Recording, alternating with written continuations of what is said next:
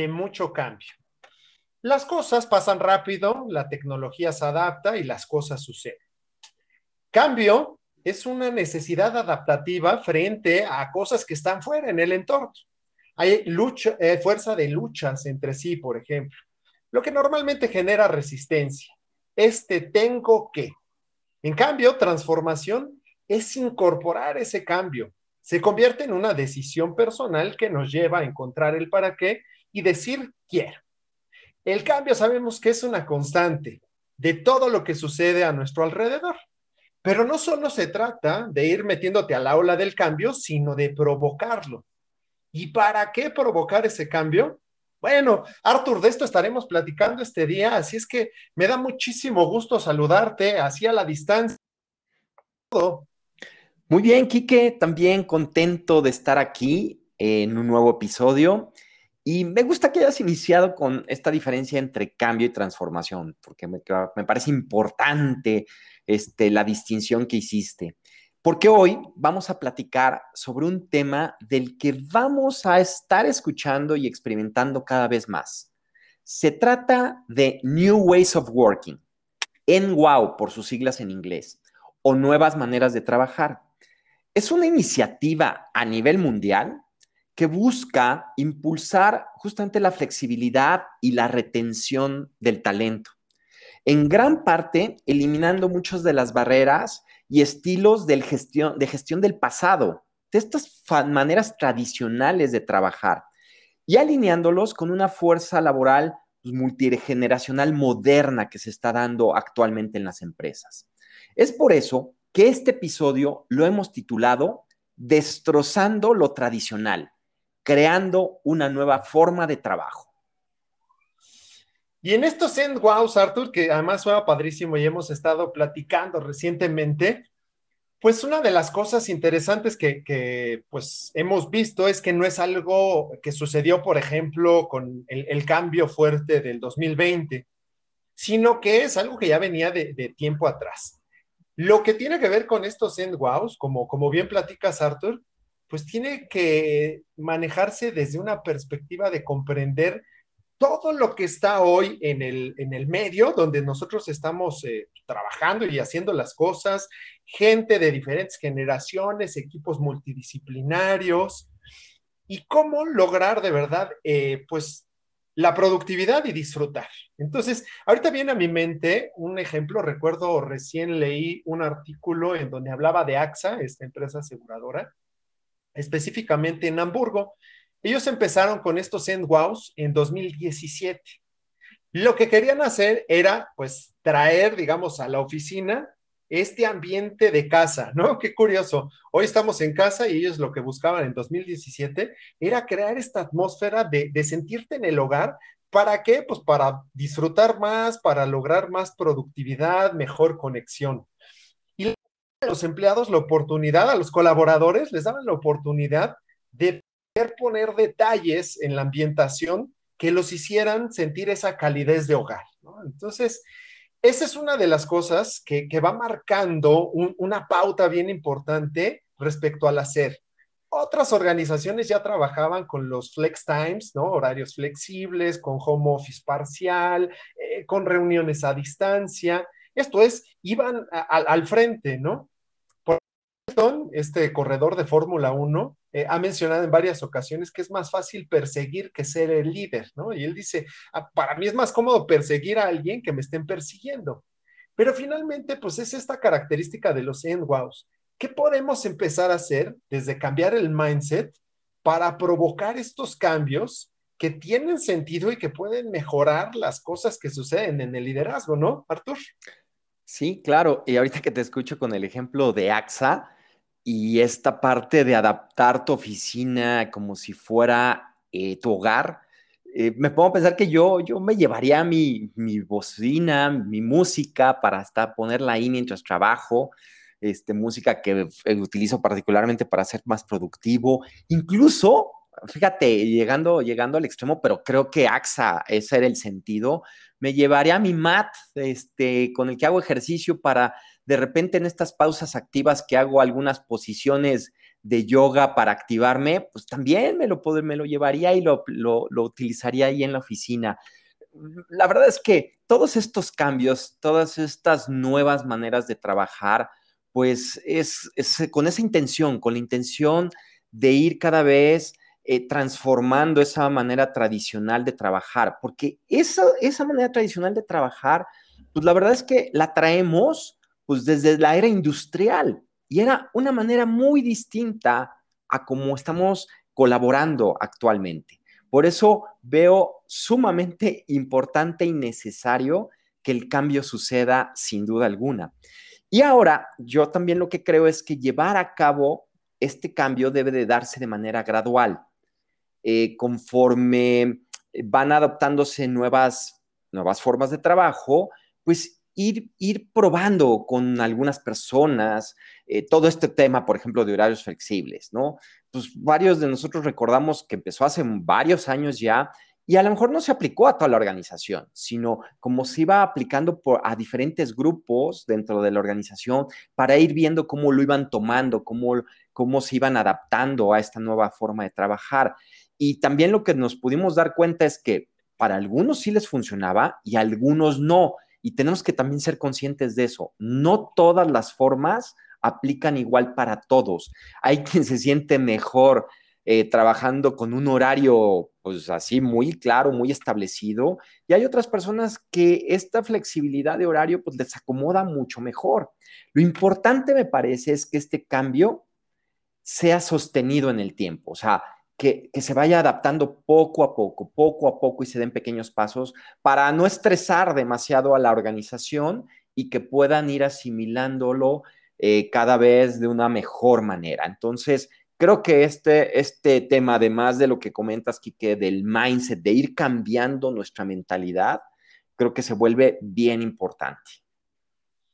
Coincido con esto que dices, Arthur, porque además nos ha tocado vivirlo en, procesos con las organizaciones. De verdad tiene que ser sostenido en el tiempo. Hay personas, no sé, por ejemplo, en alguna sesión de coaching o en algún eh, trabajo con un equipo, se animan mucho al principio, pero no lo sostienen en el tiempo, ¿no? Y, me lleva a pensar en este sentido. Eh, recientemente leí el libro de hábitos atómicos de James Clear y él dice que, que generalmente nos convencemos que un enorme éxito, un enorme cambio, necesita así la misma intensidad. Y él plantea esto que le llama la matemática de las pequeñas mejoras, en donde dice que si, dice, eh, si logra ser 1% mejor cada día durante un año, va siendo 37 veces mejor al final del mismo periodo, ¿no? Entonces, pues es en este sentido encontrar el para qué, entender que, este cambio ya se dio y entonces trabajarlo desde la transformación y decir, bueno, ahora con todo esto, ¿cuáles son las ventajas?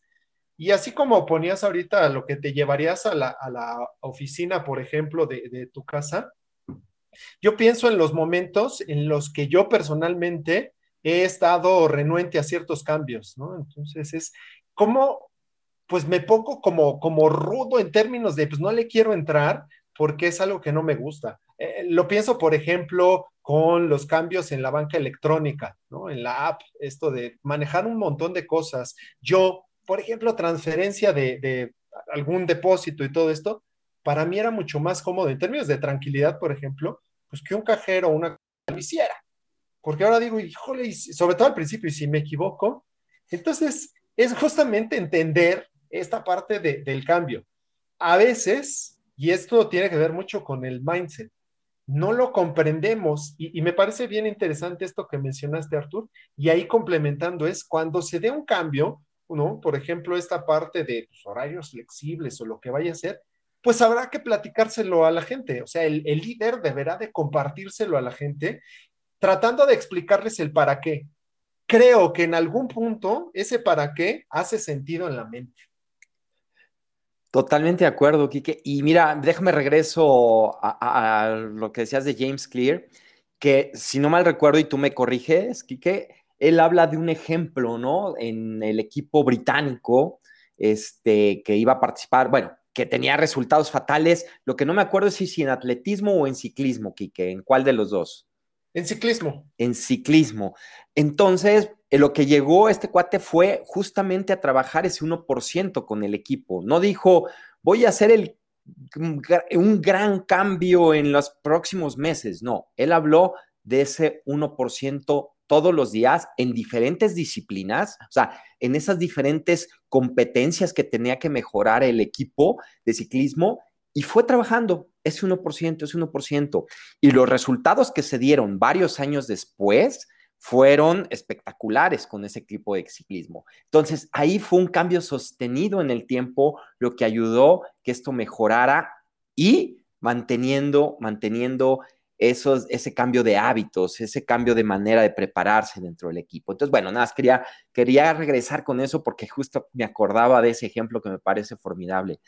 Y luego, por otro lado, pues está eh, que también nos atrevamos al cambio, porque si nos esperamos a que el equipo o a que las personas estén completamente maduras para poder implementar el cambio, eso nunca va a suceder, nunca.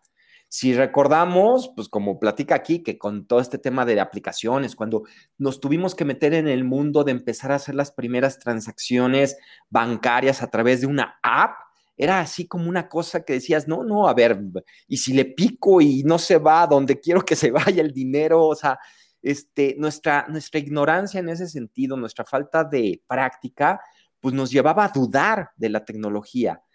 Y no por eso los, en este caso, los bancos o las instituciones financieras dejaron de lanzar las aplicaciones, sino más bien se dieron cuenta que el propio proceso iba a ayudar en esa maduración del cliente para la utilización de las apps o de cualquier cosa. Llámese también, por ejemplo, el cajero automático. Para mí es como muy representativo cuando empezaron a instalar los primeros cajeros automáticos no nos atrevíamos, pero en lo más mínimo, a hacer alguna transacción por ahí, a retirar dinero por ahí. Si recuerdan, tenían que haber gente del banco ahí que nos asesorara, que nos impulsara al cambio para guiarnos en la picada de los botones, porque si no, de otra manera no nos íbamos a atrever. Entonces, poco a poco se fue madurando en ese proceso.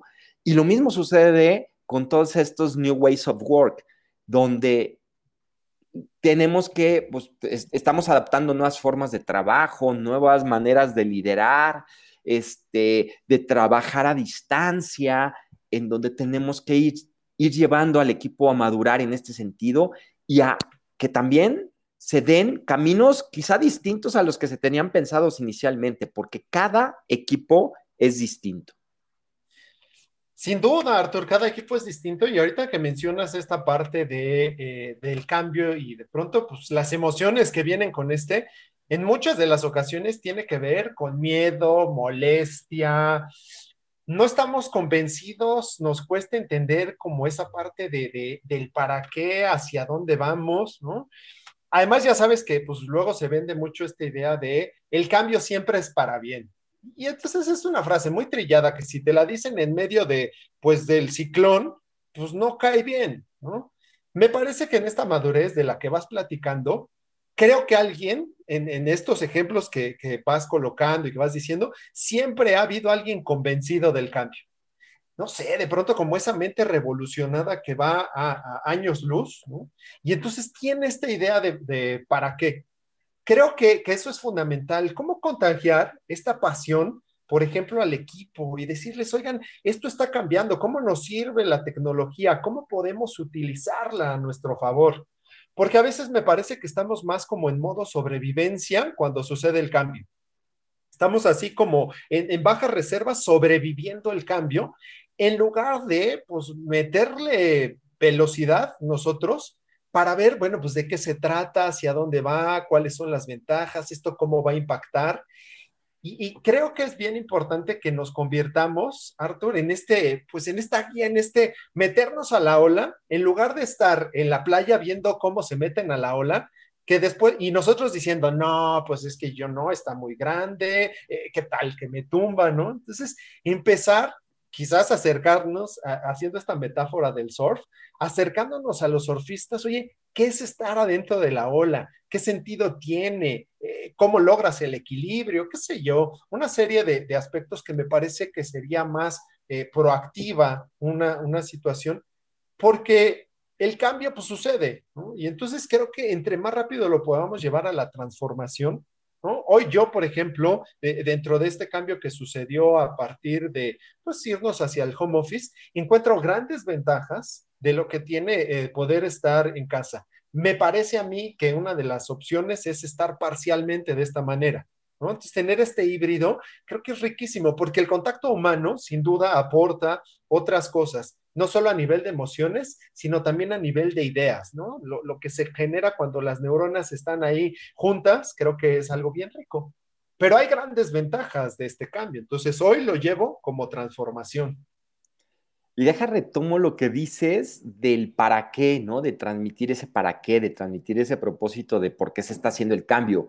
Que no sea, que no sea cambiar por cambiar, que no sea transformarnos por transformarnos. Ah, se está moviendo esto hacia esto, vámonos, como todo, como equipo hacia eso. Y si no estamos convencidos, esto no va a resultar. Y es transmitir y dar significado a eso que estamos haciendo. Creo que se vuelve, identifico, Quique, no sé tú, pero como juntarnos como equipo, ver qué tomamos de estas nuevas maneras de trabajo y qué nos pudiera servir a nosotros, porque también nosotros como organización, como empresa, como personas, tenemos una identidad y tenemos que adaptarla a esa identidad. Y este, creo que es fundamental partir de ahí para ver qué de, estos, de estas este, maneras de destrozar lo tradicional queremos adoptar. Y no nada más es destrozarlo porque sí, sino porque realmente queremos evolucionar eh, bajo estas, estas nuevas formas. Y, y, estos nuevos patrones de trabajo tienen tres características básicas. Uno, el tema de la deslocalización del puesto de trabajo. O sea, ya no es necesario en muchas actividades el desplazamiento a una oficina para realizarlas. Bueno, y bueno, lo estamos viviendo completamente en estos tiempos, ¿no? Entonces, las en wow conllevan que el trabajador las lleve a cabo en su casa o en espacios compartidos. El tema del horario flexible, que también ya lo comentamos. O sea, se privilegia más la consecución de unos objetivos que el cumplimiento de un horario. Pero son de esas cosas, y ahorita que menciono esto, en donde hay que cambiar el mindset es donde el líder tiene que dejar de pensar en, en qué horario está cumpliendo el colaborador para más bien pensar en que cumpla sus objetivos.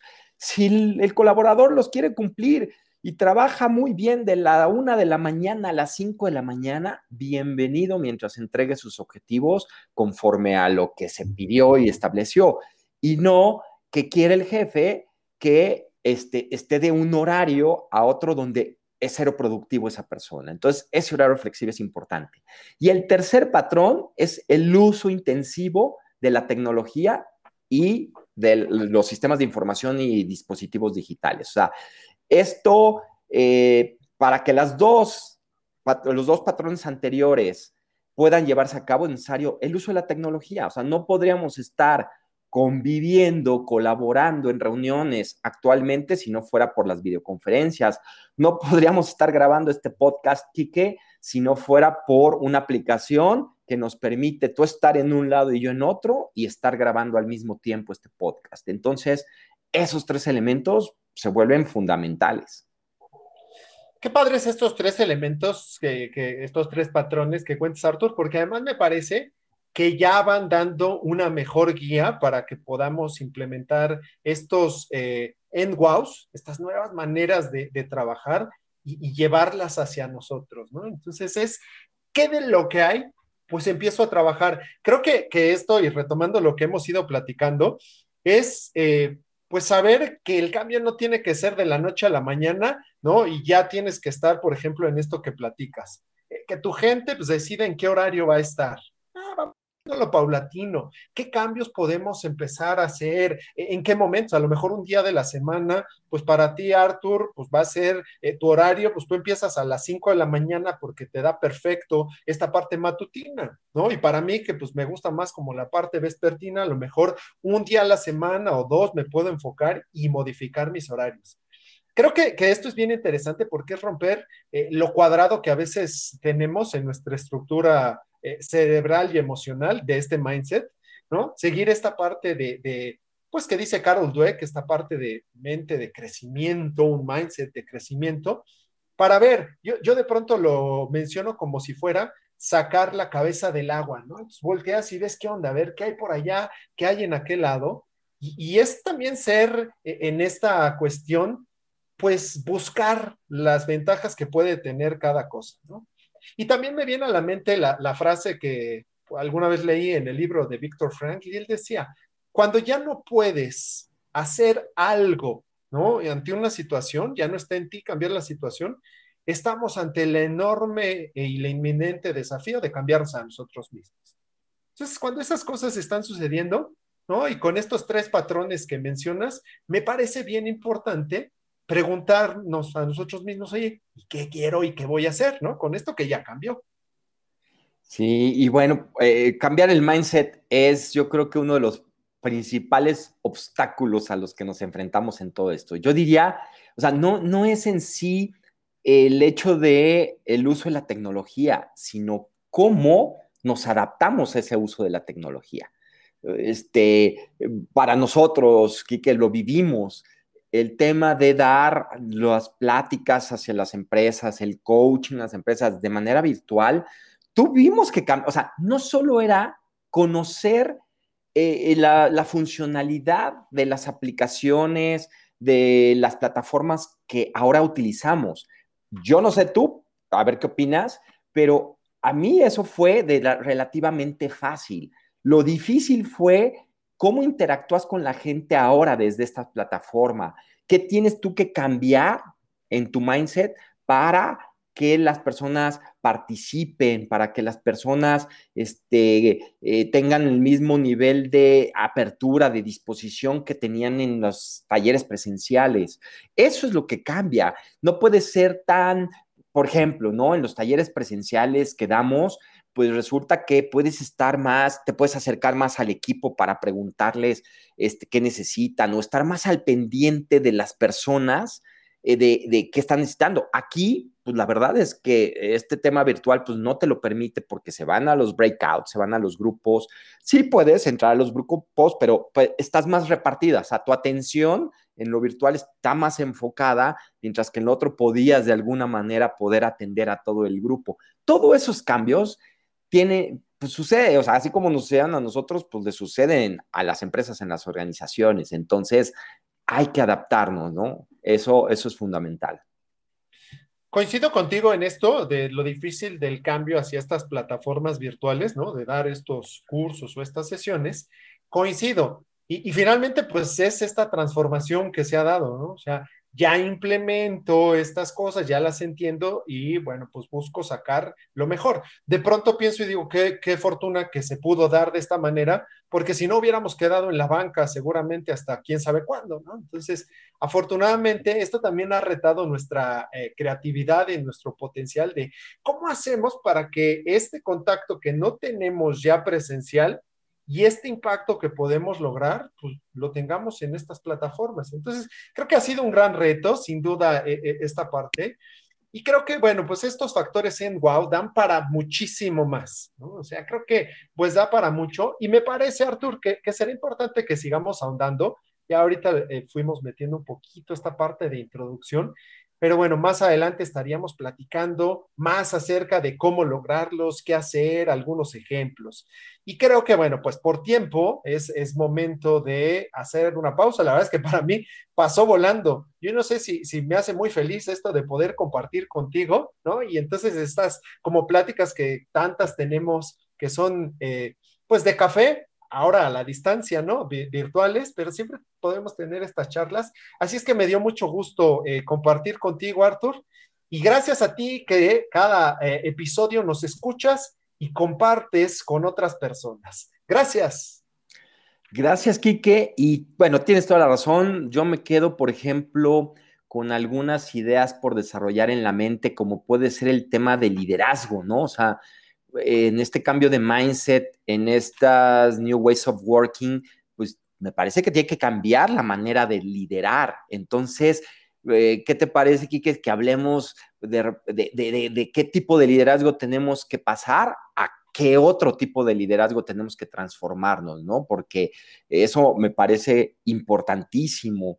O, por ejemplo, pues el ambiente de trabajo, eh, los obstáculos a los que nos podemos enfrentar. No sé, me vienen a la mente varias cosas que vale la pena que profundicemos más en nuestros siguientes episodios. Y bueno, pues efectivamente ya eh, hablamos de, llevar un cambio gradual, pero sostenido, de que no se requiere que el equipo esté mentalmente maduro, preparado para el cambio, hay que iniciarlo y el propio proceso pues ayudará con esa maduración. Y bueno, pues también alguien tiene que estar convencido del cambio. Y qué mejor que sea el líder para que suceda. ¿De acuerdo? Bueno, pues sí, consideras que este episodio eh, que escuchaste puede ser útil para alguien más, compártelo, de verdad, compártelo, hagamos que esta comunidad crezca. Eh, te invito a que nos sigas, recuerda nuestras redes sociales, en Instagram, en arroba iqua.l con Q. En Facebook nos puedes encontrar como Equal y ahí vas a encontrar contenido muy, muy valioso que te invito a que revises, a que compartas, este, como siempre.